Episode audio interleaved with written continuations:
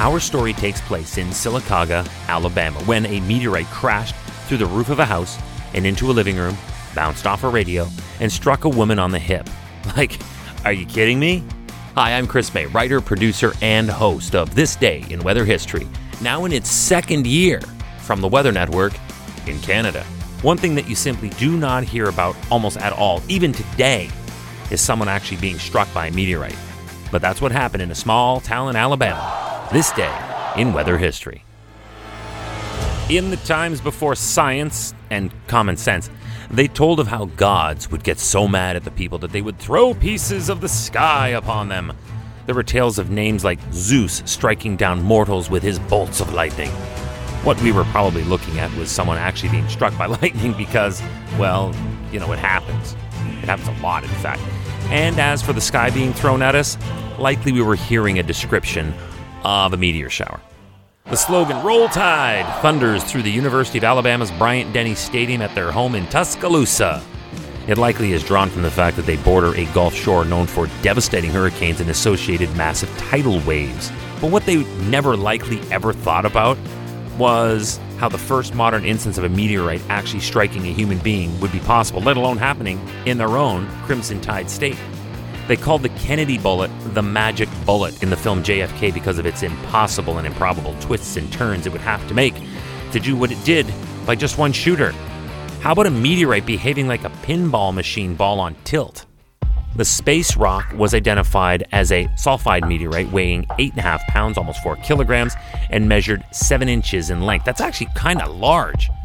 And the victim was poor Mrs. Elizabeth Hodges, who was asleep taking a nap on her living room couch at the time the object came crashing into and through her house. Thankfully, she was not permanently injured, but suffered a nasty bruise along her hip and leg. I mean, seriously, do you think she was hit with a meteorite?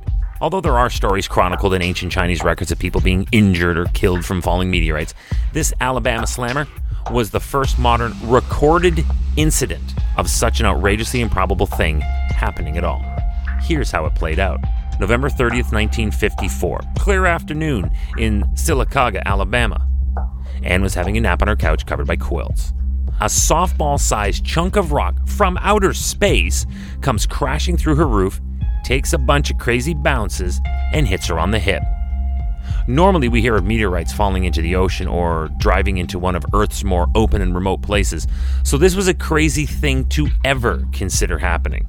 But when you consider just how many people are on Earth today, roughly 8 billion, then how many people have ever been on this planet in its existence?